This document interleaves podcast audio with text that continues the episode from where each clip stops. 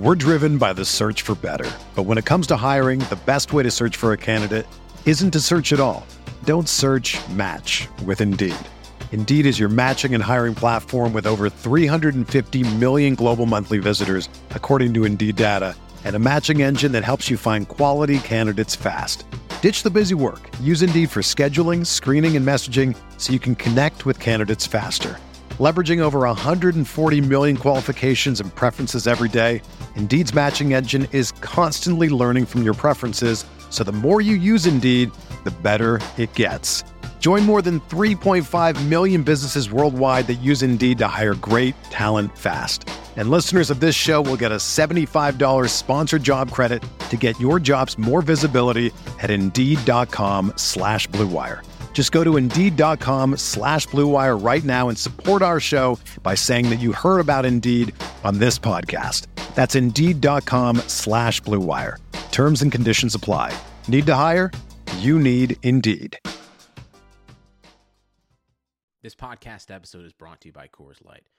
These days, everything is go, go, go. It's nonstop hustle all the time. Work, friends, family expect you to be on 24 7. Well, sometimes you just need to reach for a Coors Light because it's made to chill. Coors Light is cold lagered, cold filtered, and cold packaged. It's as crisp and refreshing as the Colorado Rockies. It is literally made to chill. Coors Light is the one I choose when I need to unwind. So when you want to hit reset, reach for the beer that's made to chill. Get Coors Light in the new look delivered straight to your door with Drizly or Instacart. Celebrate responsibly. Coors Brewing Company, Golden, Colorado. Support for this podcast comes from US Bank. US Bank wants to know how you reward yourself because they have cards that make every day more rewarding. Are you a points order, cashback guru, low intro APR lover? With US Bank, it's up to you because they have the cards to fit your lifestyle. So earn more whether you're shopping at a gas station or grocery store, even while planning a staycation. Learn more at usbank.com slash credit card. US Bank credit cards are issued by US Bank National Association ND. Some restrictions may apply. Member FDIC. Welcome into the Week 9 NFL podcast. I am your host, John McKechnie, joined as always by Mario Puig here on the RotoWire NFL podcast here on Thursday, November 5th. Uh, we a lot of games to get to. There's a lot of just kind of craziness going on around the league with, with you know, uh, COVID, with in with everything in between. So we got an interesting week nine coming up, and, and we're really faced with it uh, right off the bat, Mario. We got the Packers facing off against the 49ers. The 49ers have had uh, issues with, with COVID within their building. They've also had probably the worst injury luck of any team that I can remember in, you know, it, of the last decade plus. I mean, it's just been unbelievable. Like the the toll that the injuries have taken on the 49ers. So we've seen a ton of line movement as a result. Obviously, with George Kittle and Jimmy G being out, that that's a huge factor there. Uh, this game opened up as the Packers two and a half point favorites in this one. Now they're checking in at seven and a half point favorites on the road. These teams met around this time a year ago, and San Francisco absolutely shellacked them, and then they shellacked them again in the NFC Championship game. Don't expect that to happen. These are two teams going in very different directions right now, although the Packers do have some injury concerns of their own. So uh, I'll just open the floor to you on, on your expectations for, for this game. Well, yeah, the Packers have their own COVID situation too, so the whole the whole game feels really difficult to pin down and parse out. And I guess as long as you know, in the Packers side, Aaron Rodgers, Davante Adams, if they're out there, I guess particularly given with what the 49ers have on the shelf, maybe that's kind of enough for the Packers to be close enough to themselves, you know, their their their general nature, even with their own shorthandedness. Like maybe maybe Rodgers, Adams is enough, and you know, knock on wood, it seems like they'll be out there. It seems like Jaire Alexander will be out there. So that's those three guys are kind of the Packers to me. And I know there's other players, but uh, those I think if you have that kind of star power in a game like this, where the 49ers, like none of their star power is even theoretically available. Like it's nope. it, it would have been Kittle, it would have been Mostert, it would have been um, maybe Richard Sherman, who knows, uh, Bosa, of course. So they're down. Uh, those guys are out. Uh, they don't have Aiyuk or Deebo. So I don't I'm not particularly caught up on the Garoppolo part of it. I think he's just not any good, and I think Mullens can basically be as good as Garoppolo most of the time. So that's not the part that I care about. But Mullens throwing instead of to Aiyuk, Samuel, and Kittle, and throwing to whatever Ross Dwelley, Kendrick Bourne.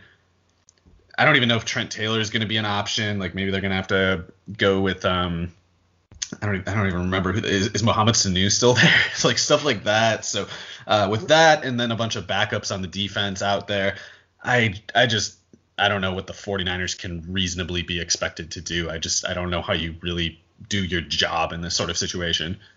Yeah, I mean it, it is such it is such a mess. And like you said, you know, it's one thing for this 49ers offense when Garoppolo goes out. We've seen it before. Um, you know, Nick Mullens or uh, CJ Beathard can do some sort of, you know, imitation of what an NFL offense looks like. It doesn't last for very long, but on, on like a one game or two game sample, you know, it, it they don't completely embarrass themselves. It doesn't go completely out the window. But again, that's underpinned by having legitimate stars like George Kittle um, or some of these, you know, pass catching threats, Deebo Samuel, um, and so on. I mean, I'm looking at their depth chart right now, and we have it ordered with Trent Taylor number one and then it's just red the rest of the way. Richie so James Bourne, is questionable. Deebo Samuel COVID. Brandon Aiyuk COVID. Kendrick Bourne COVID. Oh, um, they got rid of Dante Pettis. Say again. I didn't even notice the Bourne one before. So yeah, that would be I guess Trent Taylor and Mohamed Sanu. I what who's the third receiver then? The Taylor, I guess. It, it, might have to be one of us. I don't know if they can get us out there in time, but um, yeah, Sanu's. Honestly, I don't understand how this isn't like at, liable to go south on an hour by hour basis. I guess we'll you know tell by the game starting, but like, how can they possibly have isolated these people when there's this number of them who were carrying the virus? I don't. I don't get it. And even on the Packers side, it's like if Aaron Jones is out, Jamaal Williams and uh, AJ Dillon have uh, the COVID list, the COVID exposure. So I guess D. Uh, what is that guy's name? The the the Notre Dame back. Oh, Dexter oh, Dexter Williams. Williams. Yeah, Dexter Williams is gonna have to be like the star today, I guess. Tonight's the night, and yeah. it'll happen again. Dexter Williams. so, yep, Dexter Williams somehow back onto the fantasy radar for for Thursday. I think that you know he's someone that if you're throwing together a showdown lineup, that sort of thing, he can he can be on the radar. You got to be really desperate in season long to to be streaming him. But uh, you know, again, if Jones is out though, yeah, I think right. he I think he becomes a flex play. Honestly, really, I mean, I guess Tyler Ervin can't get 20 carries or anything. No, no, he you definitely can't saddle him with that. Dexter Williams, you know, he's built for that. He's not going to give you a ton on a per carry basis, but I, I think that you know, bottom line, he, he will see the, the enough volume to probably, like you said, um, hit that or be on the flex radar. Um, when it comes to the Niners, it, let's talk about their running backs uh, before we move on. So um, it looks like it's just going to be Jerick and, JaMycal Hasty once again. Um, looks like Hasty's rushing over under prop sits at 63 and a half. Uh, we saw the Packers give up a lot on the ground a week ago, and we figure with the limitations to this Niners passing game, uh, we could see the 49ers really go heavy on the ground here. So, do you think that that the Hasty McKinnon, um, you know, combo can make some damage here? Not really. I guess Hasty's probably going to get like 10, 12 carries at least, but I just think it's going to be more like 45 yards than 60, something like that. I guess we, like, I think we would specifically need Rodgers and Adams to not do well for Hasty to go over that number. Uh, he's, he's not even really the Mostert type to get you like a long 50 yard carry to, to kind of make it happen. He's going to need six, seven, eight yard gains at a time. He's more quick and explosive than he is long speed anyway he could be playing in a tough spot too with with Mullens and that passing game being so bad.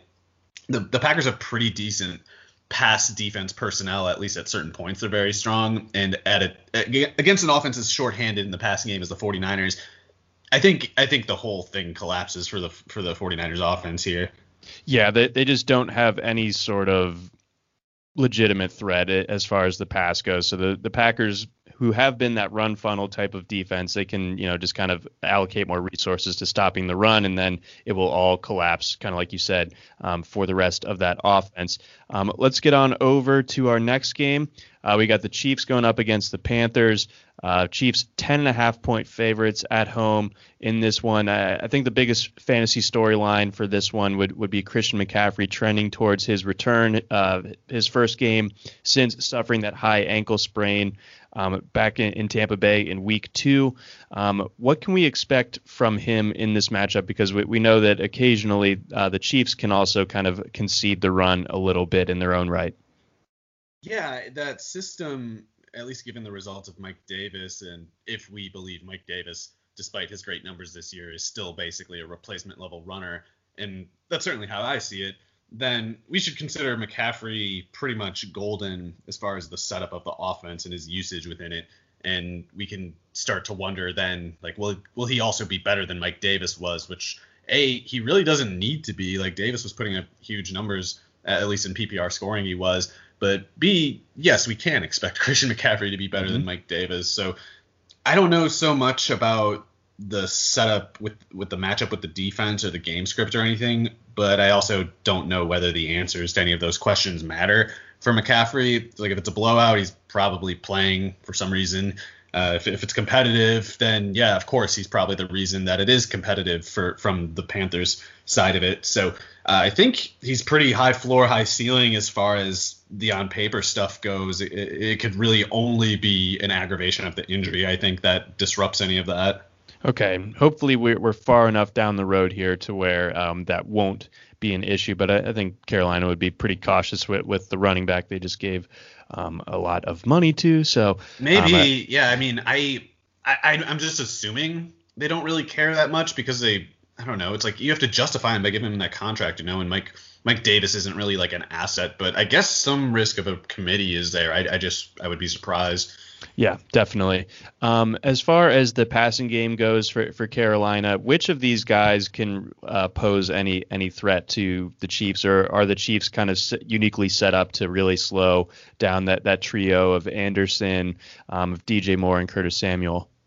Well, the, the Panthers are of course free excuse me free to change their game plan, but their game plan all year has been Robbie Anderson is the wide receiver one. Like he gets the most viable targets. And then DJ Moore gets left with the, the most high difficulty outside targets. And Curtis Samuel only competes for the underneath in the slot targets. So that's that's uh, that leaves like a in, in, Anderson's case at least that leaves like a range of possibilities. Like they could choose to use him a little bit more in the slot, a little bit more in any particular part of the field based on matchup if they want.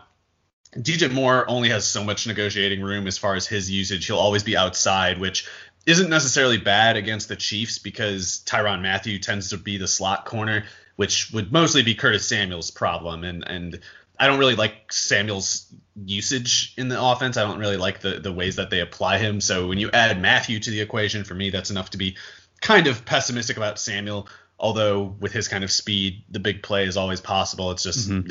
all else being equal, Mathieu is is harder typical other option. Outside, Charvarius Ward, I think, is better suited to cover Robbie Anderson than Rashad Fenton is. Rashad Fenton's been getting a lot of good PFF grades, but he's, I think, ideally more of like a slot corner type. Like he's short and he's adequate athletically, but he's not truly fast. So I think Anderson, DJ Moore, they can run away from a guy like him. Uh, whereas Ward, he's like a 4-4 guy with a 40 vertical. So I think he he mirrors uh, Robbie Anderson pretty well, but they don't move those two corners. So if the Panthers want to move Anderson away from either one, they'll be able to do it. And um, the, the other thing I guess is like we there could be quite a bit of garbage time in a game like this.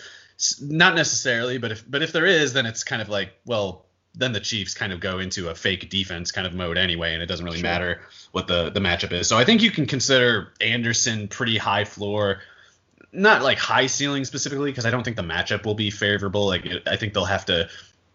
It, it, might be like by the skin of their teeth kind of things if they if they do on offense for the Panthers have a good game. But um, the personnel is pretty good with the Chiefs, and I, I would say.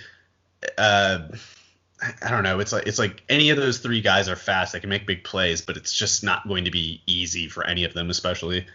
Okay, I, I think that's a good way of framing it. Um, on the other side of this game, uh, what's the latest with with this Kansas City backfield? Because I mean, still dominating the snap share for the most part, but neither of them putting up uh, giant numbers over these last couple of weeks since Le'Veon Bell um, joined the fray. We saw uh, CEH the first week against Denver, eight carries for 46 and a touchdown, added a 17 yard reception.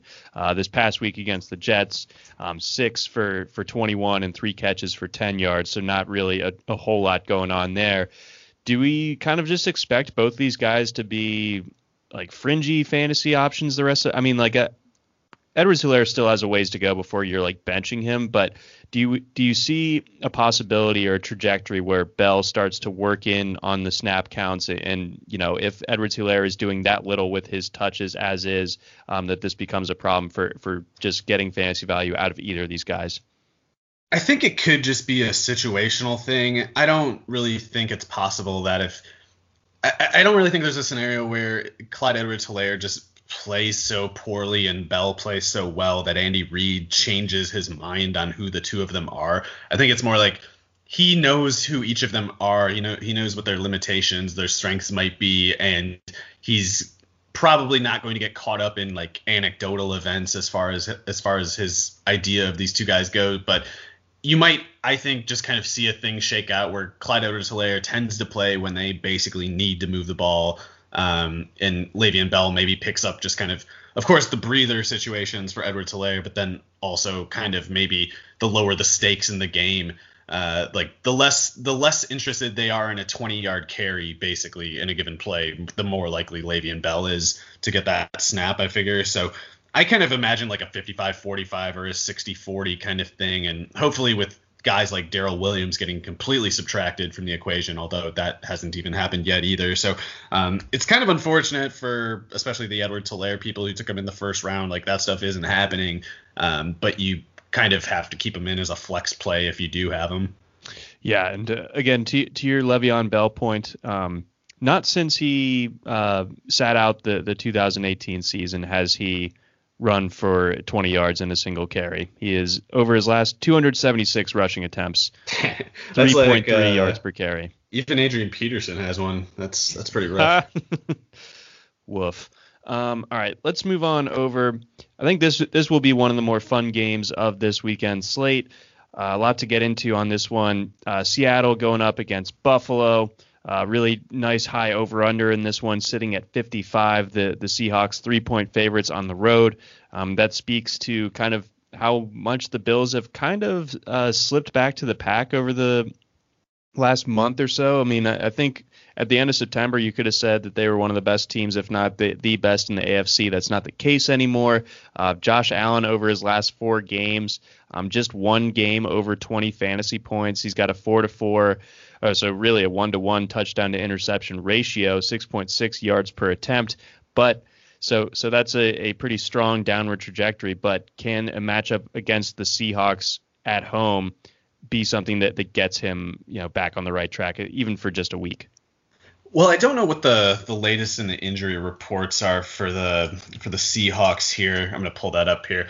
Uh, the addition of Carlos Dunlap could be pretty significant. They're getting Rasheem Green back, I think, in the defensive line pretty soon. So the Seattle defense is going to improve up front, uh, perhaps starting in this game, and certainly over these subsequent weeks they'll they'll get there. I'm sure. Uh, looks like Shaquill Griffin might be out. If he's out, that's pretty big even if Shaquill Griffin and Quinton Dunbar are both out there at corner for the Seahawks, though, I, I, really like this game for Josh Allen. I think the tempo, urgency details are going to be especially in his favor with a team like the or with an offense like the Seahawks coming in. And there is, I guess, some risk that maybe the Seahawks offense just sort of has a little bit of an off day. Uh, I guess that's theoretically possible uh, they're on the road. It's a long distance. Mm-hmm. I don't know what the weather's going to be. It maybe it'll be stupid one way or another. Who knows? But I think the median range outcome here is the Seahawks keep rolling on offense because you look at the the Buffalo defense. There's some good pieces certainly, but there's not necessarily any combination of pieces that's going to reliably stop the Seahawks offense as it's currently constructed. And as the Bills defense is currently constructed, there's dirt, there's uh, definite weak spots to um, the kind of threats that the Seahawks can pose. And you, you look at a guy like Tre'Davious White, he's a corner who normally changes the, the complexion of the opposing offense because he, he can remove, like impede other top receivers enough to oftentimes make. But if he's going against Tyler Lockett, then DK Metcalf is going against someone who can't cover him. And if Tre'Davious White is on DK Metcalf, of course, no one can cover Lockett, whoever it is that's on him. And I don't think Tre'Davious White can cover DK Metcalf either. So I don't think it matters what the Buffalo defense does strategy wise. I think if they're going to get a, if they're going to force an off game from the Seattle offense, then I think it, it basically needs to be because McDermott came up with an incredible combination of stunts and blitzes that surprised Russell Wilson, and they just hit him before these receivers can get open because I think the receivers will get open if they have time to run the route. So um, I'm not particularly worried about McDermott having that good of a game plan. Like to me, it's like a one out of ten chance McDermott just completely catches by surprise Russell Wilson. But even if he does, it probably will only last about two quarters. And if they really have the incentive the Seahawks offense can kind of create entire games worth of stats in, in a quarter and a half or whatever. So uh, I think it's a good setup for for Wilson, you know, every week basically going forward. Mm-hmm. And for this game, I actually really like Josh Allen, especially as like a tournament play in DFS because his usage could go up, and particularly if Shaquill Griffin is out, then there should be a John Brown open, even if the Stefon Diggs is covered. But I don't think that I don't think Diggs loses to anybody really either. Like if, I think Quinton Dunbar is a really good corner, but I, I, don't think he stops Diggs or anything, and whoever's on John Brown can't cover him. Right, ex- exactly. So I think that you know, rightfully so. There's a really high total in this one, and, and for good reason. I think both these offenses should be able to click. Interesting details there about um, the Seattle defense you know getting getting some uh, resources back, but but still it should be a, a good setup uh, for both of these offenses. And I, I guess the the last question uh, for you from a fantasy perspective um, is what you can do um, about the the Seattle backfield because I mean everyone is so banged up right now. Uh, we got Chris Carson questionable. We got Carlos Hyde out. DeeJay Dallas really the only one that's not even on the injury report. Travis Homer also questionable. So um, is this another week where DeeJay Dallas is on the radar? I guess it's pending the Thursday practice report, but yeah, last week it seemed like Homer basically couldn't play. It was kind of like an emergency backup, and yet he was the only backup for for DeeJay Dallas in that game. I don't think DeeJay Dallas is very good, and I don't think the results were very good in that game. But if you're on the field at any position, and especially running back on the Seahawks offense, you can score touchdowns, and um, he'll be involved in the passing game. Like he'll always be the he, he's the definite passing down guy if Chris Carson isn't active. So yeah, uh, DeeJay Dallas could 45 snaps again, and if if you're playing 45 snaps in the Seahawks offense and you're a running back, it doesn't even really matter how bad you are. No, it really doesn't. Not when the defense has to, you know, account for guys like like Lockett and Metcalf. And I guess this is more just like a, a one-off question, but it's been you know bandied around on, on the timeline a, a bit this week. Do you think that that uh, DK Metcalf is the best receiver in football now? Um, it, he could be. I haven't really tried to figure out that question in a while, but I don't know if there's anyone else I would rather have. I guess it I don't technically means he's the best or, or whatever, but if I'm like just picking a receiver to start my receiving corps, I'm not going anywhere else but Metcalf. I don't think. Yeah, that's fair, and I think there's an argument to make that even if you're not specifically thinking of usage uh, as far as he specifically goes, the kinds of details that he brings to an offense uh, are, are, such helpful things for for kind of like foundational traits of you know uh, the, the space on the field and the things that that opens up for everybody else on the field when you can credibly threaten the parts of the field that Metcalf does. It's like that's pretty rare. And uh, even if he's only giving you like 1,200 yards or something, maybe he's creating more room for other players that that doesn't show up specifically there. So in in other words, like even if he's not at good, not as good of a route runner on like these intermediate routes, like even if he can't do Stefon Diggs kind of route. It's like maybe his overall effect uh, is is such that it's you know he, he can he can make everybody else better in a way that other receivers can't. So I wouldn't argue against it. If I was picking somebody else, I guess it might be AJ Brown. And uh, AJ Brown, Julio Jones, I guess th- those are the guys that I'm I'm looking at. I never believed Michael Thomas was one of the best receivers, uh, or he's one of the best, but he's like a top six five kind of guy to me. Beckham used to be there. He's he's too injured these days to, to really compete like that. And Julio's is still pretty much obviously time's going to come for him eventually. Yeah, I think so too. Uh, I'm glad you, you brought up AJ Brown. You know, we're, we're big AJ Brown guys, of course, as well. Uh, very SEC biased here on on this podcast, but but uh, anyway, we'll move on. Uh, let's get on Broncos, Falcons. You think Drew Lock is is startable this week potentially against this Falcons secondary? Yeah. I mean, technically he was startable last week, even though it was you know up and down as a game, and it barely came together at the last second. The Falcons you know they're they're the they're just about the dumbest team. Them and the Cowboys, I guess, are just the most disgraceful teams aside from the Jets. It's it's we got like three of the five most disgraceful teams in NFL history all this year happening. so it's hard it's hard to stay with any conviction which one is the worst out of them, but um, it's bad and their defense is bad. So it's it's um it's one of those things like I don't want to say Lock is especially good. I don't really think he is, but he keeps kind of um he, he always stays in the right mindset to to be competitive in a game. Like he's he's not really wor- he, he's not a, a Tannehill type who will fold if if he gets like slapped up a bit. Like he'll mm-hmm. he'll even if it's just because of uh you know not knowing any better. It's like he he kind of stays focused competitively because he always thinks he's got a shot. And that really paid off in a game like last week. In a game like this, the Fal- the Falcons defense is so bad, and matchup by matchup, it's like Jerry Jeudy in the slot. That's that's a Jeudy advantage. KJ Hamler against uh, whoever Kendall Sheffield, I probably give Hamler the advantage. Tim Patrick on AJ Terrell, that's tough, but Tim Patrick's been playing really well this year. Uh, Noah Fant hopefully a little healthier in this one, so hopefully he can get better return for his targets. Seems like uh, they didn't really feature Albert Okwuegbunam until late last week, but he's kind of the reason they won. So I'm wondering if they're maybe going to try to keep him more consistently involved because – he's he's been so good, and at this point, there's not much objective reason to say Noah Fant is definitely better. And at some point, if if he keeps playing like he has been, that's going to creep into the minds of the Denver coaches. But in the meantime, it's like just use both of them, especially in a setting like this. I was going to say, yeah, why don't they just start using you know more two tight end sets? Because I mean that that's where so much of their skill position talent is is located right now. I mean, I think it might Pat- make Jeudy worse, and that don't get me wrong. That I is political. Put, mm-hmm.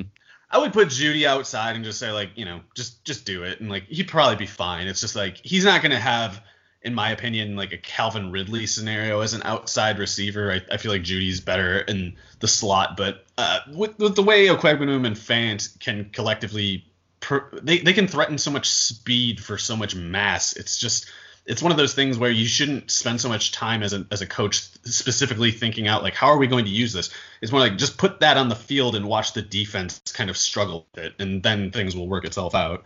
Mm-hmm. yeah. No that that definitely makes sense. I think that i would love to see m- more of those two guys. I think they're both very good. I think you were definitely right in, in saying that Alberto was very underrated during the draft process, and he's got some really interesting upside to his game.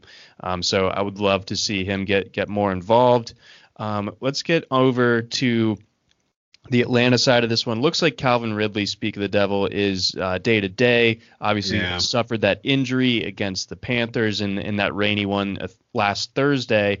Um, so he gets a little bit of extra time to to get himself ready, um, but don't know if he's going to be at 100% in this one. Uh, if if he is limited or out, you know, how much does that sting this Atlanta passing attack? And, and you know, specifically, um, you know, how much does that hurt Matt Ryan's like, you know, fantasy outlook for the week? Does he f- fall outside of the top 12?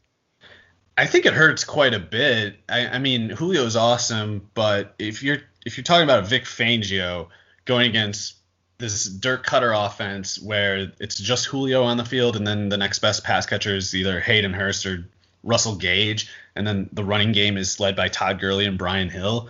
I think Fangio can find a way to deal with Julio in that case. I don't think you're hurting a Vic Fangio defense with any of these other pieces that we just identified. So I don't know. I'm I'm I'm not a bettor and I'm probably bad at it if I tried, but it makes no sense to me that money is coming in on the Falcons in this game. Uh, that that it went from three and a half Falcons to four with the over under going up by three like if you think the Broncos are going to score enough points such that the over under goes up by three and the spread only goes up by a half a point, I think you're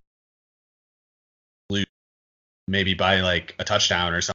because if if the Broncos are scoring, then that means the Broncos offense is doing okay against this Atlanta defense. But the the Denver defense is not going to just fold, especially if if Ridley's out. But even if Ridley's in, I I don't know. I just don't trust Fang. I don't trust uh, Koetter to ever get his team to play up to their their level of talent, and I always expect a Vic Fangio defense to play above its level of talent. So um, the Falcons defense, if it doesn't stop Drew Lock, then I think the Broncos win.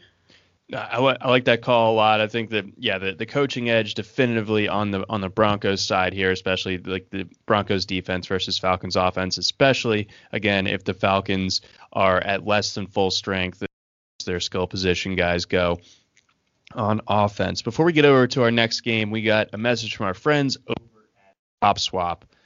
Smart sports bettors always know where to find the best odds before placing a bet, and that's why smart bettors use PropSwap. You can always find the best odds on PropSwap because you're buying directly from other bettors like yourself. See a ticket you like, but think the price is too high? Submit a bid for a price you think is fair, then buy it. PropSwap sellers are always willing to negotiate, and we all know bookies never will. And for a limited time, our listeners can get up to $500 in bonus cash. Just use the promo code ROTO500. That's promo code R O T O 500 and PropSwap will match your first deposit up to $500. Become a smarter sports bettor today. Go to propswap.com or download the PropSwap a message from our friends over at BetMGM. We know football is back, but did you know that new customers at BetMGM can still get a 100% deposit match up to $500? Simply sign up and make a deposit with the bonus code ROTOWIRE to take advantage of this offer. There's never been a better time to get in on the action at BetMGM with parlay bonus payouts, live betting, daily boosted odds, specials, and more. Don't let one minute of NFL action pass you by. Download the BetMGM app today or go to betmgm.com and use bonus code ROTOWIRE to double your betting bankroll with a 100% deposit match up to $500. Must be 21 or older and physically located in Colorado, Indiana, New Jersey, Nevada, or West Virginia. Please gamble responsibly. If you have a gambling problem, call 1 800 522 4700 in Colorado and Nevada or 1 800 Gambler in New Jersey and West Virginia, or 1 800 9 dash with it in Indiana. Promotional offer not available in. All right, Mario, let's get on over to our next game. We got the Ravens going up against the Colts. Um, the Colts uh, they are at home. The Ravens two point favorites coming off that that tough loss um, against Pittsburgh this past Sunday. Um, turnovers really sunk them in that game because as far as the the yardage outputs were concerned, I, I thought the Ravens were, were moving the ball pretty convincingly on on Pittsburgh. Pittsburgh not as much on the other side, and, and yet Pittsburgh, you know, they get the pick six early in the game. Uh, they get some other big big turnovers as the game unfolds, and you know Ben Roethlisberger kept kept things pretty buttoned up. I know he had some interception issues against Tennessee didn't really unfold that way in Baltimore. He played well enough to, to help um, seal that victory for Pittsburgh. So, what does this Ravens offense need to do to, to get into gear? I mean, we, we saw again, like I was saying with the turnovers, but we also saw like Marquise Brown, you know, tweet out some some stuff after the game that, that was later deleted about kind of unhappy with, with the usage, um, with his usage in the offense, that sort of thing. So what's going on here, and, and can it get better Sunday in Indianapolis? I'm not really sure. I feel like there are pretty clear possible ways for them to fix it, but I can't tell really what they think the problems are and what they think solutions might be to those problems. Like I might have different views on both of those questions than they might. And when you don't know what they're thinking, it makes it harder to guess how, how they might, you know, think think in terms of adjustments that they could make. So I when I look at the Colts defense, this isn't a defense that uses as much man coverage as some other defenses. Like Matt Eberflus definitely likes to use zone coverages, and he's he's good at picking the personnel that that execute these zones, and they have they have very varied personnel in that that Colts defense. So they, they have a bunch of guys. They're, they're kind of like a swarm of players without many stars aside from Darius Leonard and and the swarm tends to work pretty well I just don't know how much the Lamar Jackson offense specifically is the kind of zones uh, or, is the kind of offense that those zones are designed in response to. Like I don't know if they're more like a response to a West Coast offense, a nice classic West Coast offense. Like maybe that's what Eberflus is more designed to stop than this sort of like postmodern uh, Lamar Jackson, Brian Daboll kind of offense where you do a lot of run fakes anchored at the quarterback with a lot of corner targets from the receivers, vertical targets from the receivers. So on the one hand, I can imagine Eberflus having good ideas about where to put his zones to, to kind of. I think uh, the the Ravens offense has gotten a bit predictable, and if if that remains the case here, Eberflus just in general is the kind of guy I think who can come up with some good ideas to sit on it. So if he does, then the Ravens need to turn it into a matter of kind of winning their one-on-one matchups, and I start to think about that scenario specifically, and I think they probably can. Uh, it's not like a lock or anything, but I can imagine even if Eberflus gets Xavier Rhodes to sit down in the right spot on this Marquise Brown route, Marquise Brown can just you know lose him by a tiny bit and then just kind of run away after that. I don't know. Those corners aren't generally built for receivers like Marquise Brown and Devin Duvernay. They're more built for kind of like and kind of receivers. So I feel like Brown and Duvernay especially should be able to get open. Uh, Miles Boykin, I can't really imagine does much. He was he was okay last week, but yes. I, I still really think they're hurting themselves by not going to Duvernay. And uh, I don't think Boykin can do anything against Xavier Rhodes. I, I think that's just like a no go. Oh, so that like that's like the type of corner that that specifically sets up to to or that that would give uh, Boykin the problems. Yeah, because you, you don't really see like six four corners. You know, generally sure. the biggest a corner gets is a guy like Xavier Rhodes, and the reason is because they need more uh, left to right kind of uh, stop and start kind of ability than a receiver can, because a receiver's they're swerving up the field. You know, they don't have to yeah, yeah. go all directions. So uh, Rhodes is as big as it gets basically, and Boykin's as big as and fast as a receiver gets basically. So I I, I think uh, Ya-Sin he's a little thinner at least but even he's like six foot or whatever. So uh, I don't really see how Boykin gets on these guys unless they kind of just one of their coverages busts or something. Yeah, and I've I've noticed that Boykin's like snap shares and snap counts are, are, have been going down a little bit. I know that again, like he he played reasonably well last week, had the, had the touchdown and everything like that. But um, I, I think we'll start to see Duvernay uh, creep up, and as far as the snap share is concerned, and, and maybe start to um, you know take a little bit more of those left outside um, reps, uh, that sort of thing. I know that that's where most of his like outside reps have gone at, at uh, Boykin's expense. So we'll we'll see what happens there.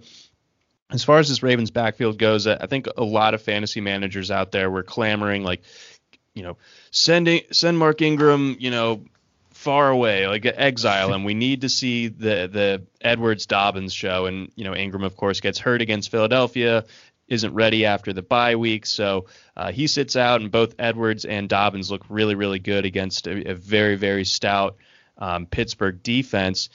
If if Ingram is out again this week, do you think that both um, Dobbins and uh, Edwards are, are like start worthy? It's pretty close, and I, I'm inclined to say yes because in Dobbins' case, it's like er, or you can imagine a scenario where the, the, the Ravens basically need to abandon the Gus Edwards usage but in that scenario, Dobbins would probably be involved as a pass catcher, and particularly in the context of this offense needing a new threat, a previously non-existing threat to emerge. That's that's something that's just screaming for Dobbins, I think, because it's like the the opening is there, the usage is is up for grabs, it's in limbo, and he's the level of talent where you don't need to come up with some great scheme to get involved. You just need to give him the ball, and he he can exploit any part of the defense where they're not taking him seriously, and they, I think they need to feed him, uh, get get him involved more ways until some new pass catching threat emerges because like the slack is there. It's it's it, in the slack. It, it's it's great when you have a situation where some unexpected slack occurs and you have a talent like Dobbins to turn to. They should they should just you know go head first into that premise. I think, but Gus Edwards as a pure runner is so automatic with the way that this offense structures because the the choice is basically as a defense, like you let Gus Edwards get four and a half, five yards of carry, or you let Lamar Jackson turn the corner on you. So you just kind of leave it there, and you might think you're ready to stop Gus Edwards and think like, okay, we simply need to stop the outside, and then we know it's going to Edwards, and so we just got to tackle him. And it's like this guy's 230 pounds. He is and he doesn't need to look at where he's going to, to to go the right way on this play. Like he just hammers it every time. It's a very simple task that he has, and he's very good at it. And it wears on a defense to withstand him. Like they, they maybe they stop him a few times. Maybe he doesn't just split the safeties on him, but eventually he can do that too. So it's like it, it makes everybody better in that offense when they get the defense to to kind of key on Gus Edwards a little bit. And Ingram didn't show the ability to cause that sort of damage inside before he got hurt. So I do think keeping them both involved is crucial for, for the Ravens, especially while Marquise Brown and, and even Mark Andrews are kind of struggling a bit. Yeah, yeah, that that's basically the only thing that seems to be working right now. I don't know if, if the passing game will get fixed this year, one way or the other, but it, it does feel like that at least the rushing component um, should get back get itself back on track. If it can if it can move Pittsburgh, you can probably move that well against just about anybody. Um, let's get to the Indianapolis uh, backfield though, because I think that's like the, the most, you know, critical fantasy position to talk about when it when it comes to Indianapolis. I, I think Philip Rivers, we've said enough. Uh, these pass catchers really, you know, Philip Rivers are quarterback, so that makes it tough. But what do we make of the Jonathan Taylor, Nyheim Hines, Jordan Wilkins situation now? I'm not really sure. Uh, it's kind of interesting that Taylor showed up with an ankle thing on the injury report. It was it was a really bad outcome last week for Taylor and good for Jordan Wilkins. But it wouldn't surprise me if the ankle had something to do with Taylor sitting out because he he had 11 carries kind of early into the game and then he didn't get another carry for like a quarter and a half or something and Wilkins had the same carry count up to that point and then got all of the remaining carries after that. So uh, maybe they were just going to Wilkins because they were like, oh, hot hand thing. But excuse me, I think other than a 16 yard carry, Wilkins actually had the same yardage count as Taylor up until the 13th carry. So when the difference between the two is a 16 yard carry, it's like, yeah, I think Taylor can get a 16 yard carry. I'm not convinced that Wilkins is better, but I do think Wilkins is pretty good. I think he's just one of those guys who doesn't really project well as a starter or a high usage guy because of his build. Like he's kind of high. He's almost like a bigger Justin Jackson. I feel like in that he's he definitely knows how to run and he's slick and his his instincts as a runner are, are really good. But he needs to have those really good instincts because his physical traits aren't ideal. And uh, it's like specifically, I, I, wish Wilkins was like 20 pounds heavier, or like three inches shorter, or something like that. Mm. Um, but he's really slippery, and he he knows how to set up defenders and, and split them, uh, even if he's not like faster than them or stronger than them. So he won't fail, I don't think, with with usage that they give him, and and that's a bit of a problem because it's like you'd rather have your competition, your the fantasy competition, you would rather be a guy who you can bank on stumbling at some point and letting your guy get the next opportunity. But I don't think Wilkins does that. I think he's he's a good player, so that's concerning for Taylor's sake. Uh, the Hines stuff seems to fluctuate wildly from week to week. Like the, he's had games like last week, pretty much. I feel like week one he did actually, and then the next week they just don't use him. So he can show up. It seems like they kind of have game plan based decisions that they make before the kickoff. Uh, determining his usage, and we're never privy to any of it. So who knows? I, I don't really like chasing players like that. But if your if your if your uh, choices are limited, then I guess it's less of a, a practical concern then. Okay, yeah, that, that's that's the right way to frame it because yeah, there, there are you know he has two games above 20 points on DraftKings this year, and then uh, only one other one north of 10. The rest of them, uh, the other ones like are, are, like seven points or less. So uh, some very very low floor for him. Um, I guess my my like final question. my last question uh, when it comes to Indianapolis is you know, with, with all those factors in mind, with the case you laid out with, with Jordan Wilkins, plus the fact that, that Taylor um, sh- showed up on the injury report this week, can you feel comfortable starting him against Baltimore? Well, if Taylor's active and if Wilkins is active, uh, Wilkins seems to be fine, and uh, they both seem fine, I should say. Uh, but if they're active, I think, uh, particularly with the injury situation around the league, and we, we got some bye weeks this week, right? So, yeah, um, there's probably uh, you probably have a really good team if you're comfortably putting Jonathan Taylor on the bench, and if you have to put him in your starting lineup, I think you're probably about as well off or better off than most people. So uh, at least given this weird point in time that we're at, I guess that's kind of how I see it. Okay, all right, that that makes sense. Um, let's move on over game of the week: Texans Jaguars. Jake yeah. Luton season. what is going on? Well, um, I've been wrong about some quarterback stuff lately. I don't, um, not, I don't, I wouldn't say any more than most people. Like, I think I'm still right about quarterbacks more than most people. But like, I, have been surprised by a few things here or there. Like, for instance, I wouldn't have expected Gardner Minshew to play as much as he has, and and even though he's struggled, I, I wouldn't have even expected him to make it this far. So, when I say that Jake Luton might be the worst quarterback prospect that I've ever seen, it doesn't shut down all possibility. Like there's still that possibility that I just kind of didn't see something that the and Luton definitely makes some kind of nice looking throws, and he's for a tall quarterback, he is pretty flexible. Like he's not he, he's a uh, he doesn't look like Drew Bledsoe, even though he's probably the same height and weight as Drew Bledsoe or whatever. He he, he can he can probably like uh, do it a two point stance, for instance, but it's just not that useful that he does these kind of like skills competition pretty throws because his actual production just wasn't very good. And even last year at Oregon State, which was his fifth in college after he transferred from Idaho, where he was also insanely bad. And it was only this last year for Luton where he put it all together. And even then, you're talking like low seven yards per attempt, mid to low 60s completion percentage. Like he should have been completing 70% of his passes at that that experience level at that yards per attempt. And he, I think just is one of these guys who just doesn't have the movement speed necessary for the NFL. Like I think this is the kind of guy who's going to take a lot of hits while he's doing his windup still. And he's uh, Tom Savage comes to mind, I guess. Like Tom Savage had this amazing inability to just always think the pass rush wasn't there yet, and it was very there. Like he would he would be just com- about to get devoured by five different defenders at once, and he's thinking like this is great. I'm going to make a cool throw in a couple seconds here. And it never happened.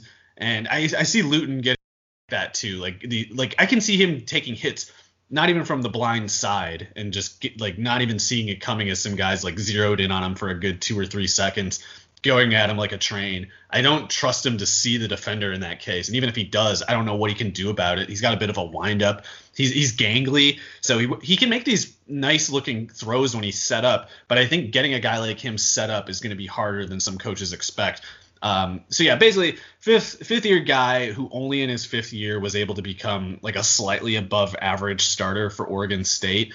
That's one of those categorical things anything to do with. And then when you turn on the tape, it, it's just I think he's too delicate basically. Like he's he's uh he's like a flower who needs a greenhouse to make the the quarterback throws. If I may mix the metaphor for a minute, and uh, there, there's no such greenhouse in the, in the NFL.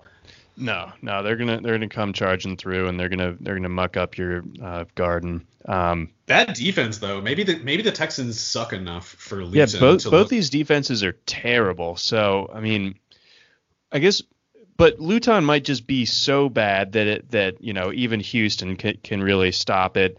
Um, I guess what I what I want to know from you know from the downgrade at quarterback, do you like do you have concerns about using DJ Chark, uh, Le- yeah. Laviska Shenault? Yeah, okay, if you're concerned about Chark, then I, I know the answer for for the other two. So yeah, not a great projection as far as those pass catchers go. Um, do you think they just ride James Robinson really heavy here?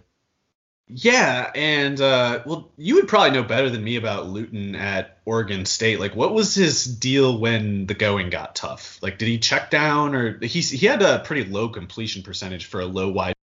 Imagine him being like a throwaway guy or a guy who uh, chucks it at the sideline, something like that. Yeah, but, he yeah that was that was more his speed. Yeah. Okay, so he was also very play action dependent, is something that I noticed in his tape. So I, I don't know. I think I think he sucks, and uh, Robinson they'll definitely stick with. And however much success Robinson can have in spite of Luton, then maybe that will keep the script viable for him to just run all game, and maybe that's the way they keep it going. But if they need Luton to throw like 35 passes, then um, I can imagine him finishing with like less than 200 yards, even against the Texans. Yeah, so that's not going to be pretty. Um, on the Texans side of things, um, they did not get rid of Will Fuller. Smart move by them. Um, what do you make of their offense this week? Well, uh, maybe a little awkward for them, but uh, the matchup pretty nice. Henderson might follow around Fuller, might be challenging for Cooks on the applicable routes, but I don't really see that as a big thing. And I feel like Watson should have a defense as bad as the Jaguars, a little bit off rhythm in general. Like they should, Fells should be open if Fuller isn't. Cooks should be open if uh, Fells and, and Fuller aren't, etc. There, there should always be some way Randall Cobb could have a good game here.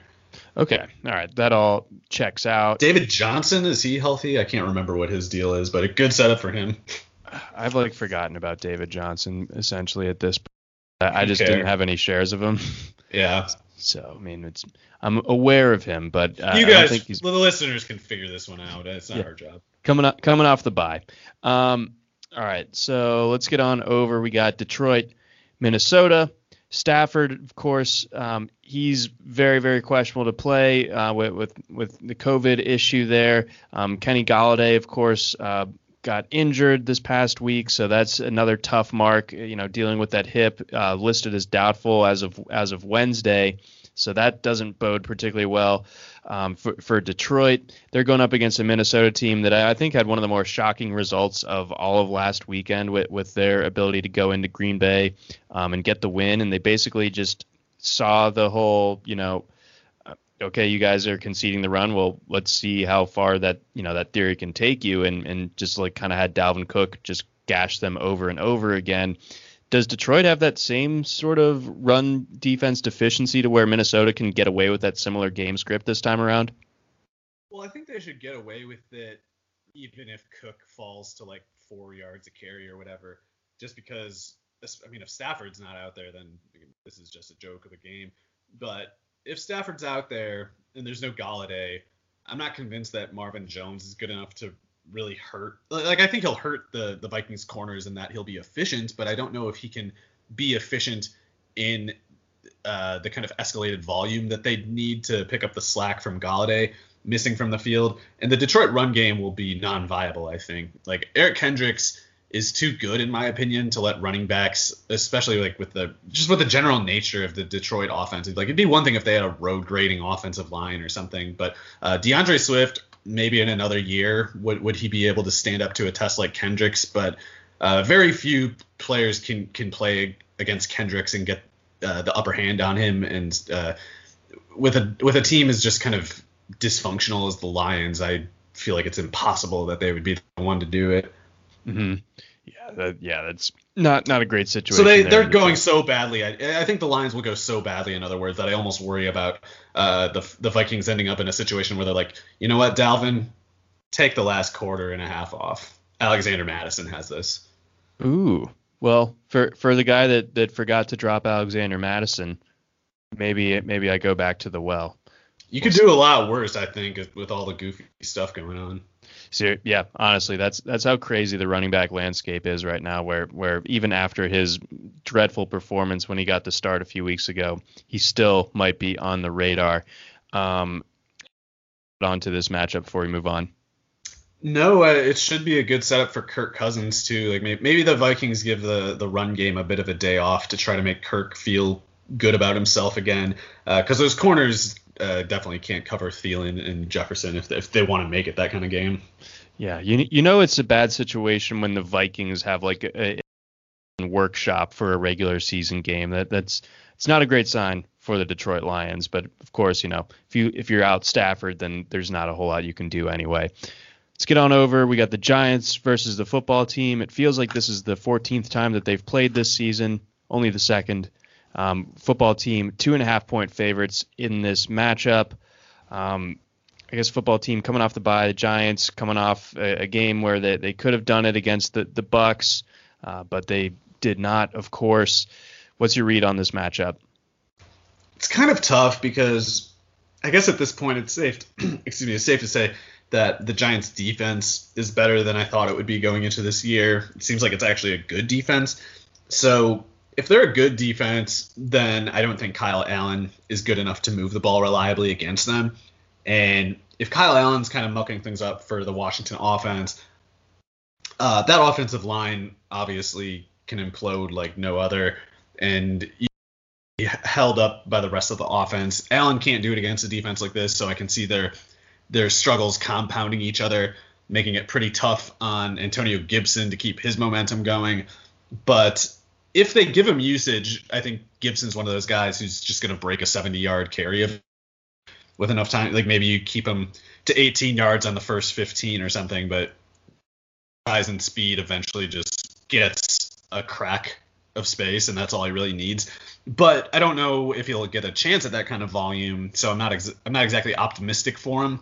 This, um, but there's also on the other side the chance that you could have a game script where Daniel Jones struggles so much, offense struggles so much against the Washington defense that maybe Gibson will get that volume and, and get that chance to eventually make the big play or wear down the defense and start making chunk gains, things like that. So uh, th- there's a way it could go. I guess it kind of comes down to like which quarterback melts down worse than the, and I have no idea how to call that because, um, I, I mean. I guess I guess I lean toward Washington having the advantage just because the Giants' offensive line is bad too, whereas uh, even though the Washington offensive line is really bad, the Giants defense is only good in ways that more so threaten the run blocking. Like it's it's really tough to run on Dalvin Tomlinson, Leonard Williams, uh, what's the other guy? Uh, d- uh, the, the, the Clemson guy. Uh, the, oh, the Dexter Clemson. Lawrence. Yeah, Dexter Lawrence, the huge uh, Clemson guy. Those three guys are all gigantic, and it's tough to move them. And I can imagine there being very little running room as a result. But they're also not likely to collapse the pocket and eat Kyle Allen alive the way Montez Sweat and Chase Young can on the other side. So I guess I lean toward Jones melting down worse, but I don't know. It's like if he gets time to throw, he has the much better receivers. Like Sterling Shepard's really good. He's playing at a high level. Darius Slayton, very good. Evan Engram getting going a little bit, but uh, Jones better get rid of it quick because I, I just don't see the Giants' offensive line having much of an answer. It's like they got to use misdirection and catch Washington off guard. Yeah, because otherwise, yeah, that, that Washington pass rush is too much. Um, last time out, the, it looks like the Giants' offense basically only ran 48 plays. Jones went 12 of 19 for a whopping 112 yards, one touchdown, one pick. His day was salvaged by 74 yards on the ground in that one. 55 uh, miles per hour, John. Can you believe that? That's how fast Daniel Jones was on his. Yes, fun fact. Daniel Jones, fastest man on earth, not just fastest accountant in the world, just fastest man, just ridiculous speed from that guy. Um, let's get on over to the Bears going up against the Titans point favorites in this matchup. Um, coming off a pretty interesting game, whereas the Bears, their game against the Saints was a bit uh, tough to watch, um, as we as we've kind of go- come to expect from the Nick Foles Bears. Um, what do we make of this matchup here? It's tough because the the Bears offense is bad, of course, but so is the Tennessee defense, and I don't even really know why they've been as bad as they've been. Uh, particularly not getting any pressure on Joe Burrow last week was strange because it seemed like the Bengals try to get him hit. Like it yeah. seems like they go out there and they're like, "Hey, defense, you want to beat up on this guy for a while? Well, here you go." And the Titans were like, "It's a trap. Stay back." And he just, you know, not that Burrow tore them apart or whatever, but like he kind of had a, you know way different looking game than he normally has. Like even in his good games in previous cases, like he gets clobbered all game and uh, maybe like one or two hits in that one. So I don't know if that was something of a puzzling strategy result for the Titans or if they just cannot rush the passer at all. And with their corner personnel being compromised, like Adoree Jackson, I don't know when he gets back or whatever, but uh, Chris Jackson, Malcolm Butler, Johnathan Joseph, it's not very good and Kevin Byard can't keep it all from falling apart at safety. So uh, even with Ji'Ayir Brown and Kevin Byard making the middle of the field tougher to throw on, it's like those guys can't get their coverage assignments done at corner. So those kinds of corners, those kinds of results at cornerback going against Allen Robinson and with Darnell Mooney looking pretty good. Dar- Darnell Mooney actually, uh, he almost looks like he's like a smaller Stefon Diggs or something like that. Like he, he looks really mm-hmm. good.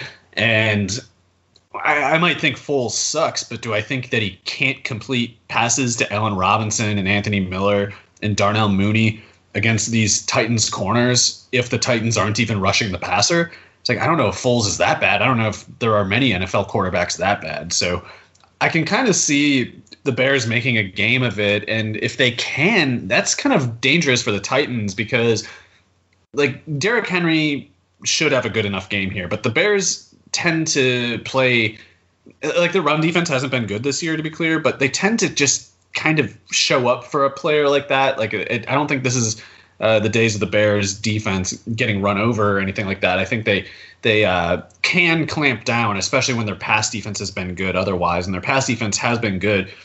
So maybe they take a little bit off the pass and put it toward the run, and maybe they slow Derrick Henry, and maybe Tannehill is taking these snaps from second and long, and maybe Khalil Mack is coming in and Tannehill starts getting scared like he does, and that's how it can kind of fall apart for the Titans, I think. But uh, if they get Henry rolling, then they keep Tannehill in the setup where he thrives, which is like yeah. he, he kind of needs things teed up for him, and when you tee it up for him, he he, he makes his shot. But he, he can only take that kind of like sniper shot. Like he has no in between game, and he he he just falls apart when he gets hit a little bit, and and when he you know Khalil Mack that Khalil Mack and uh, Khalil Mack and Akiem Hicks are about as big of a RAL risk as it gets. So uh, I am a little concerned about the Titans. I, I feel like uh, you know they they should win, but six points, six and a half points feels like a lot to me given the range of possible outcomes. I guess. No, that, that that's a good point. I, I think not a ton of people do bring it up when it comes to the Titans and their inability to kind of respond on offense when things aren't going absolutely perfectly.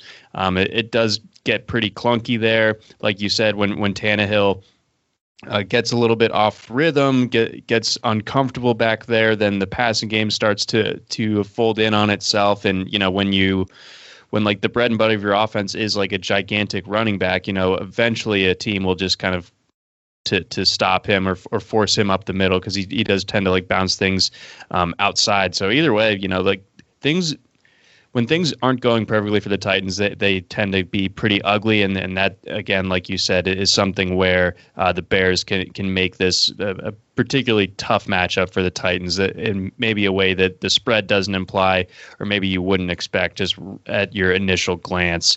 Um, let's get on over we got the Raiders going up against the Chargers. Chargers one point favorites at home in this matchup.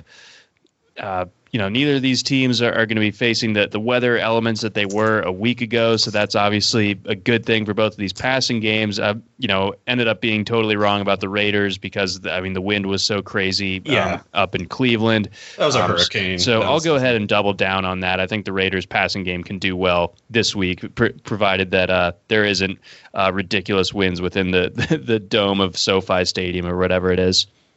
Yeah, I'm trying to glance at the injury reports here just to see. Uh, I, don't, know what the latest is with the Raiders and their offense. Oh wait, they played the game, so they're fine. Okay, all right. So um, I think if uh, if Derek Carr is looking on the field the same way he did against the Chiefs two weeks ago, then I actually think he could throw on this Chargers defense. Like that particular Derek Carr, that version of him can throw on this Chargers defense, I think, because the way you beat this, the, the, way you fail against this Chargers defense is to play the way Derek Carr normally does. It's to sit on the underneath and intermediate where Casey Hayward's kind of most comfortable, where Chris Harris, when he's healthy, is most comfortable, and it's it's letting that pass rush uh, kind of compound your funnel toward that part of the field by by not leaving you the choice by making you get rid of the ball so quick it goes there. And then these corners kind of just sit on those routes and, and pick on you while you're running into this trap that they've already set up. So the way you beat hayward this has always been the case but it's all it's especially the case now at his current age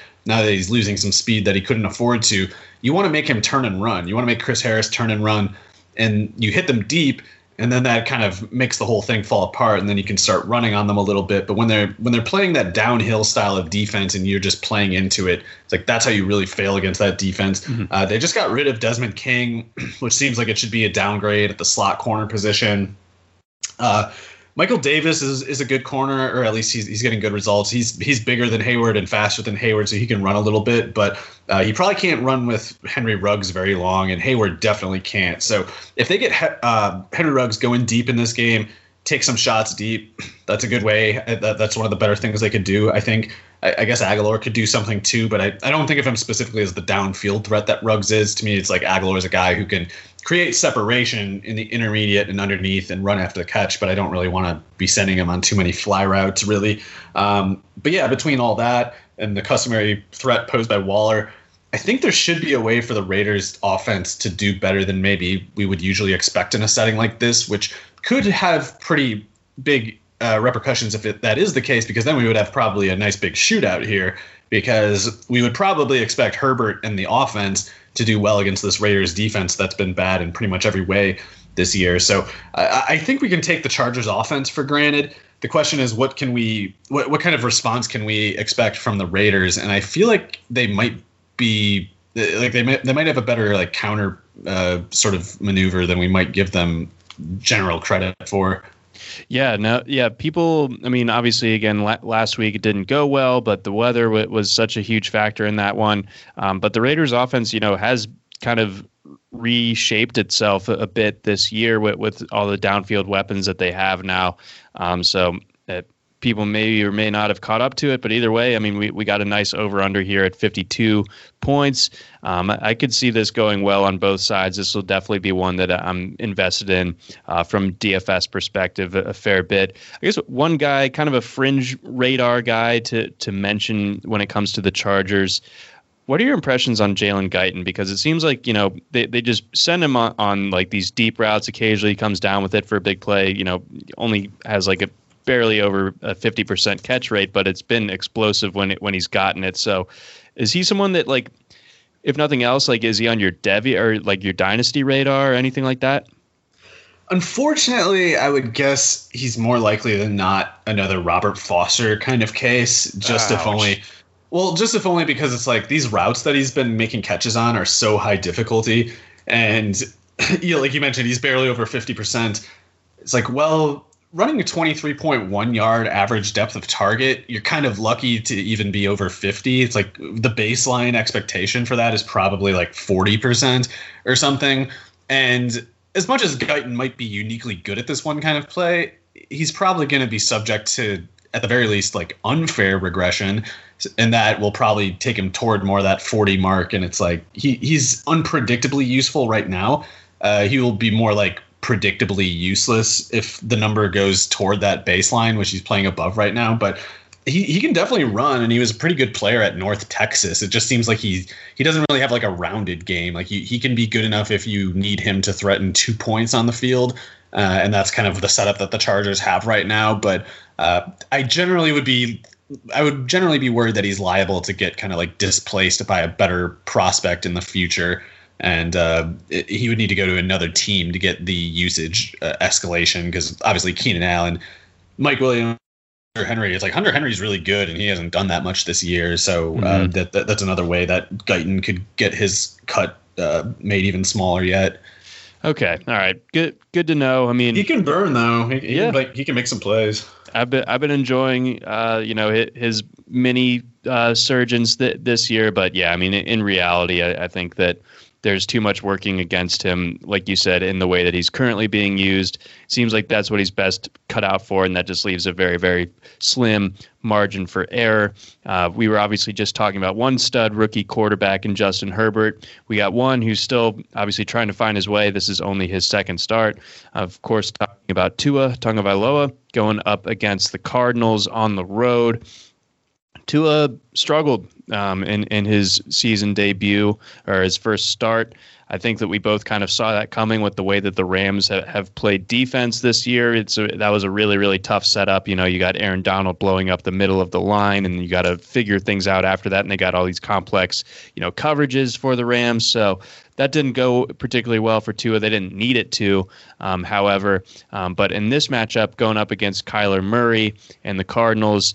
Um, you know, I think that it might be a little bit more on, on Tua and the offense to to help keep pace in this one. So can he do it against the Cardinals? Because we've seen the Cardinals when they have blood in the water on the on the other side. You know, the the Andy Dalton game against the Cardinals, where they can just blitz, blitz, blitz, and you know make things work that way and create havoc that way. Can they do that same thing against Tua?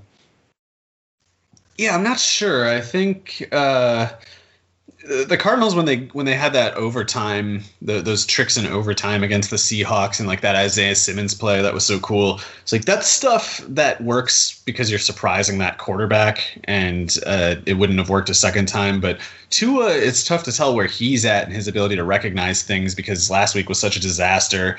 Um, they, like you said, didn't really need to put him out for further exposure, so we don't know how he would have truly responded in a, in a you know typically competitive scenario.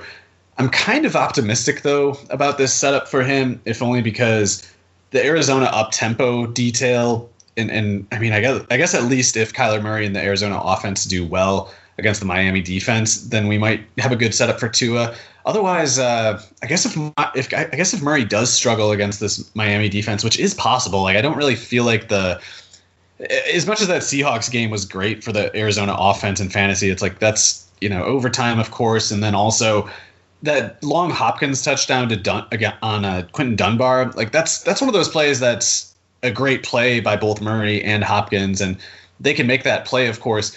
It's still not the kind of play that you can plan on week to week, and I feel like a, a play like that, if it hadn't worked, might have had a big change in the outcome, especially if Shaq Griffin, Shaquill Griffin had never gotten hurt for the Seahawks. So I'm a little worried about this improving Miami defense going against Kyler. Like I can imagine Cliff Kingsbury getting outsmarted here and having no idea that he that he's at risk of getting outsmarted here. Mm-hmm. And if he gets caught by surprise, I don't trust him to come up with a good idea uh, on the fly. So I'm a little worried for the Arizona offense, I guess. Um, but as long as they're competent, then Tua will have to do more than last week.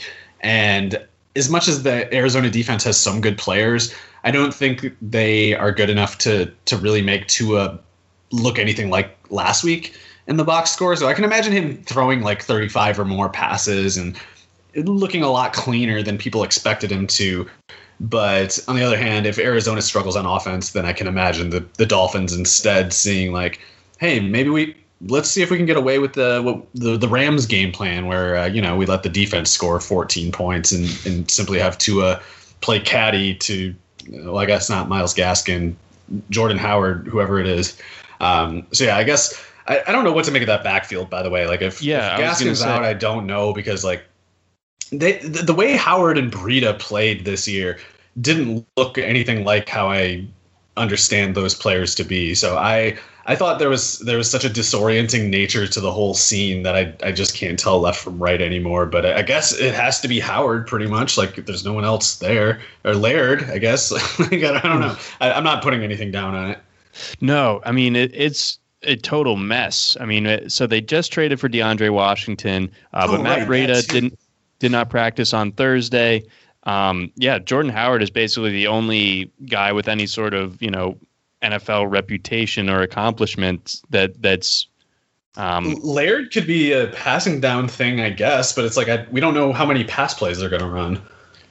Oh, that's a good, that's a good point too. Um, so there's a whew, that that is a mess of a backfield. So yes. So yeah, Miami might just need to win with their defense again. I'm not sure that they'll be able to do that. Oh, uh, real quickly, the, the Dolphins traded Isaiah Ford, and Mike Gesicki is going to play a lot of slot receiver. He always does, but I almost wonder if it's worth picking up in deeper leagues or, or making a tournament lineup uh, with Jakeem Grant. Let's because, go. Okay, I'm always because, listening. Uh, they might be looking to give him a promotion. Like he had the punt return for a touchdown. He's been pretty good as a pass catcher the past month, but it's either they have to give Jakeem Grant more snaps or they have to give Lynn Bowden more snaps. And it could be either one. I guess it could be both in some sense. But Grant's at least a guy who uh, he's getting a little bit of air yardage right now, and he's a big yards after the catch guy. So uh, if he starts getting completions, he's going to start doing things after the catch, and he, he gets carries now and then. So uh, there might be something there. I don't know.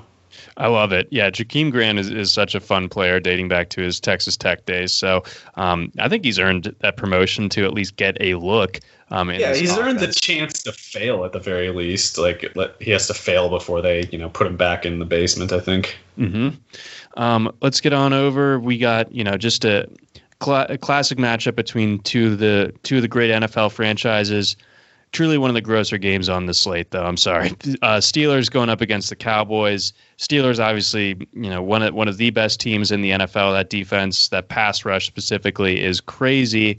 Um, the Cowboys are just an absolute disaster right now. I, b- I believe that Cooper Rush is going to be starting this game, so that's just uh, that I don't even know what to what to say further about about this game. Like you can just say that Cooper Rush is starting and just kind of like leave it at that almost. But uh, I mean, do you have anything to to uh, to really dive in on uh, when it comes to this matchup? Well, I don't know what the Steelers are looking at it like, but I could imagine them going into this game and seeing it as a tune-up opportunity for Ben Roethlisberger because the Ben uh, because the the uh, the Cowboys defense is so bad against the pass, of course, and Roethlisberger has not been able to get going this year. Like he's he's he's just constantly barely escaping, you know, these these traps, these these Indiana Jones scenarios on the football field where he, he's you know making a three yard shovel, barely escape the buzz saw that's coming for his face, and uh, it's just I don't know how long they can keep doing that and be competitive to the to the level that they they aspire to.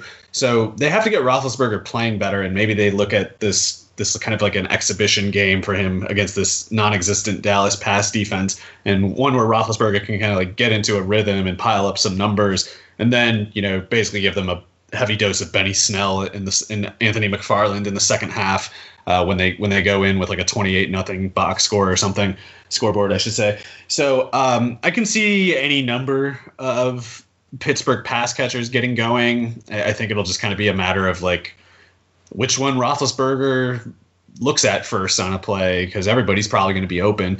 So Diontae Johnson, Chase Claypool, Juju, any of the Eric Ebron, it's all all on the table. I think, um, and it's just like how big of a pie is there to go around kind of thing. So I expect Roethlisberger to have a big game. Uh, Conner could have a big game, and if Roethlisberger doesn't have a big game, then Conner almost necessarily will.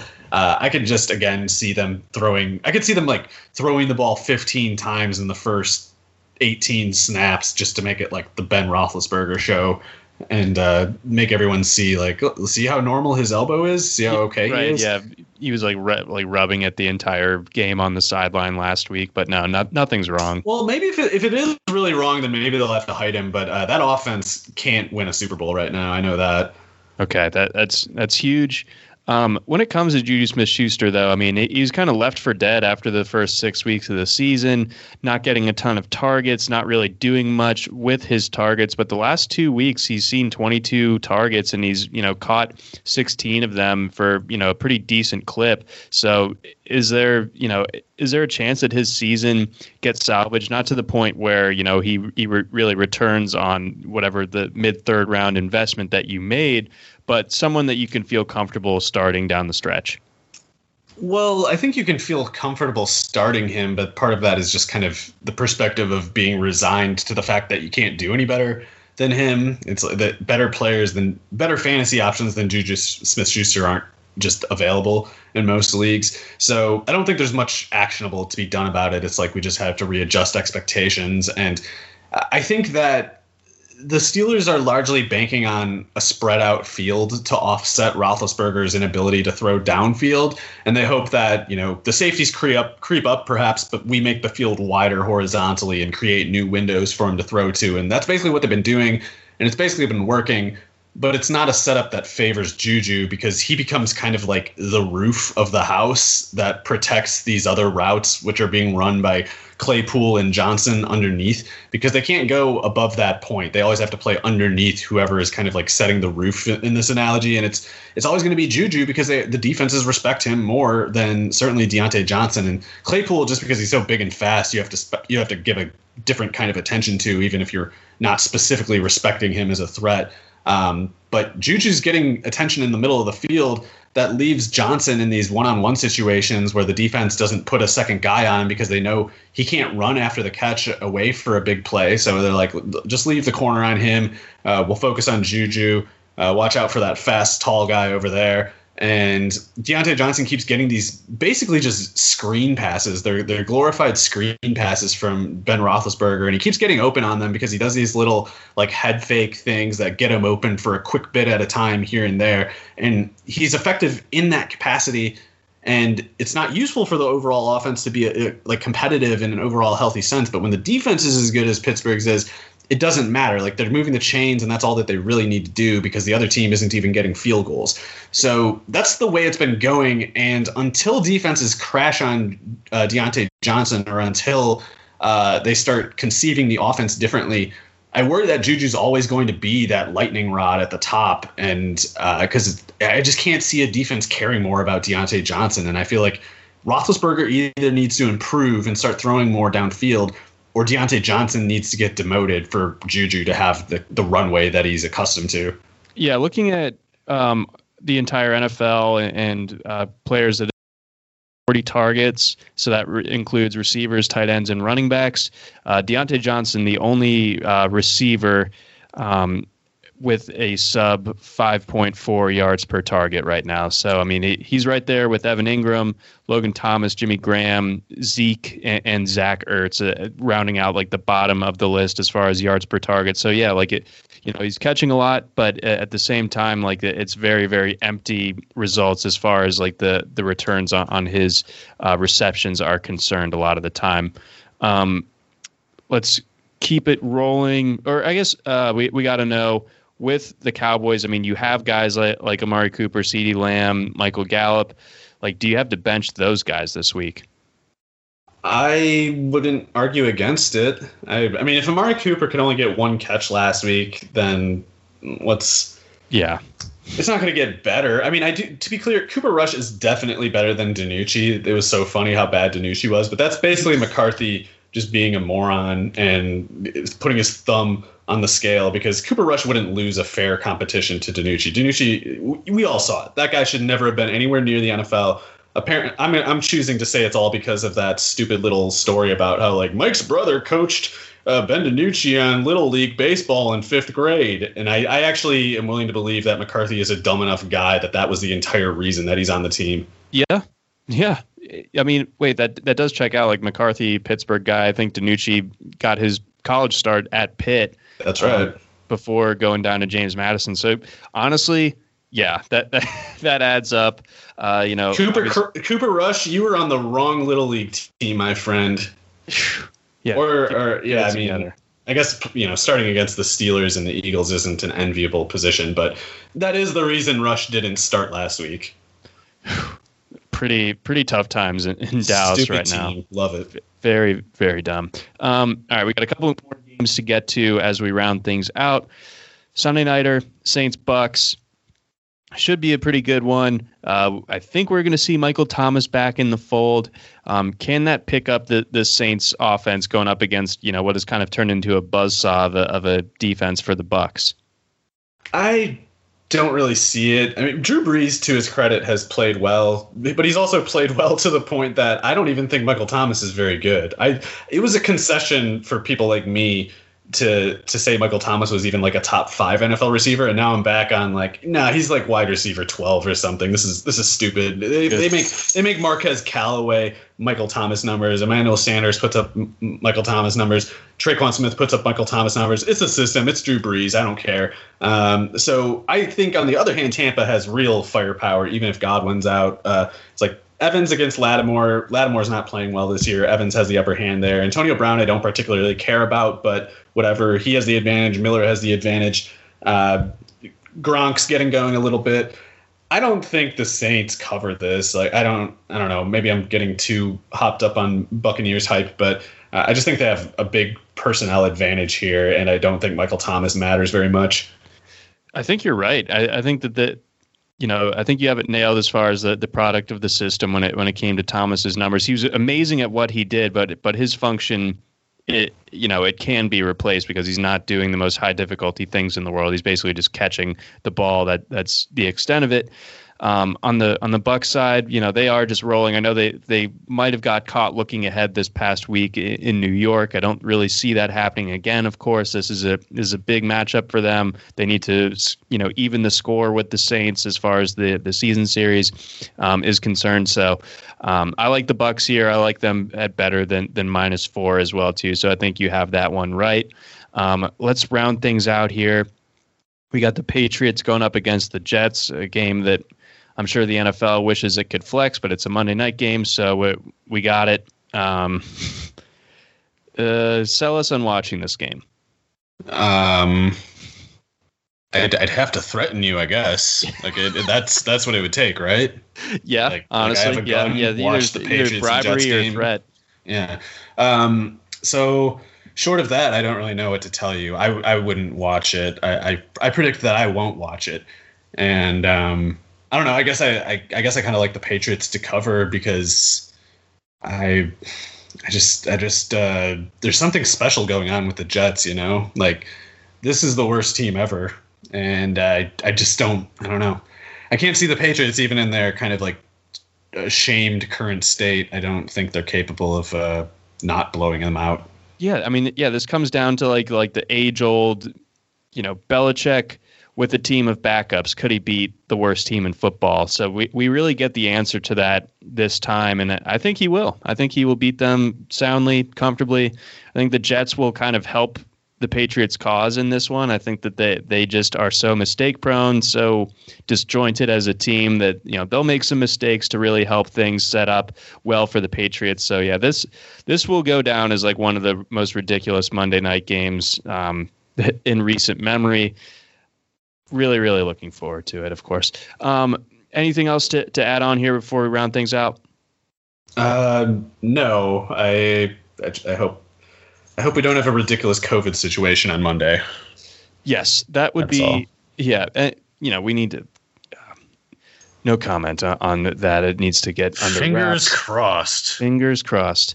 Um, but Otherwise, that'll do it for us here on the Thursday RotoWire NFL podcast. Thanks to our sponsors, PropSwap and BetMGM. Big thanks to you, Mario. And make sure you listen to the Friday show. Scott Jenstad, Andrew Laird, DFS. It's a must listen. But then again, thanks again for checking out RotoWire on the Thursday show. Everyone is talking about magnesium. It's all you hear about. But why? What do we know about magnesium? Well, magnesium is the number one mineral that 75% of Americans are deficient in. If you are a woman over 35, magnesium will help you rediscover balance, energy, and vitality. Magnesium supports more than 300 enzymatic reactions in your body, including those involved in hormonal balance. From functional medicine doctors to mental well being and female hormone experts, we all know that magnesium is the one mineral to improve all aspects of well being and health. But which one? Magnesium Breakthrough from Bioptimizers, the trusted choice recommended by leading experts with seven best absorbed forms of magnesium to ensure your body receives the support it needs for overall well-being. Go to bioptimizers.com slash balance today and use code BALANCE10 for 10% off. Support your journey to wellness at B-I-O-P-T-I-M-I-Z-E-R-S dot com forward slash balance. Magnesium Breakthrough from Bioptimizers, your foundation to optimal health and vitality.